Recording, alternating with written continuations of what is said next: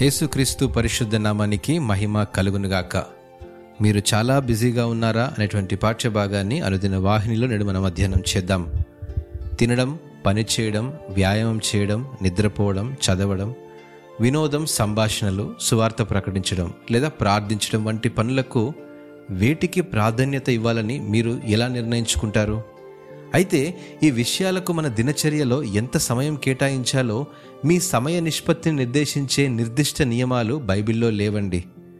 నా బాల్కనీలో ఒక చక్కని మొక్కుంది. అది తాజాగా కనిపిస్తుంది. ప్రతిరోజు నేను దానికి నీళ్ళు పోస్తూ సమయం గడుపుతున్నాను.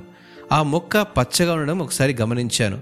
నేను కొన్ని పనుల్లో బిజీగా ఉన్న సందర్భాల్లో సమయం గడపలేకపోయాను. అనుకోకుండా వర్షాకాలం కావడంతో దానికి నీళ్ళు సమృద్ధిగా దొరకడం ద్వారా నేను నీళ్ళు పోయకపోయినా ఆ మొక్క పచ్చగా కనిపించింది. సరేలే ఆ మొక్క బాగానే ఉందనుకున్నా కొన్ని వారాల తర్వాత నా బిజీ స్కెడ్యూల్లో నేను ఆ మొక్క గురించి పూర్తిగా మర్చిపోయాను. అనుకోకుండా ఒకరోజు నా బాల్కనీలోనికి వెళ్ళినప్పుడు ఆ మొక్కకు ఒక ఎండిన కొమ్మను గమనించాను. అయ్యో నీళ్ళు పోయలేకపోయానే అనుకున్నాను. నాలో కొంత బాధ కలిగింది. ఒక పాస్టర్ గారు తమ జీవితం కొరకైన ప్రాధాన్యతను గుర్తు చేస్తూ ఈ ఉపమానాన్ని తన సంఘానికి వివరించాడు.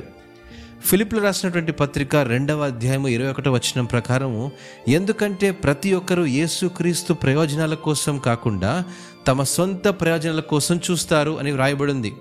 ప్రియమైన మిత్రులారా ప్రభు కొరకు సమయాన్ని వెచ్చించడంలో మన జీవితాలకు ప్రాధాన్యత ఇవ్వాలి.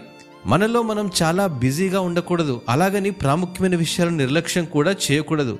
నేటి నుండైనా ప్రార్థన మరియు వాక్యం ద్వారా క్రీస్తులో ఎదుగుతూ మన దినచర్యలో వీటిని సంసిద్ధం చేసి తగినంత సమయాన్ని వెచ్చించే నిర్ణయం తీసుకుందాం. దేవుని రాజ్యానికి సిద్ధపడుతూ అనేకులను కూడా ఆహ్వానిద్దాం. అతి కృప ప్రభు మనందరికీ దయచేయునిగాక. ఆమెన్.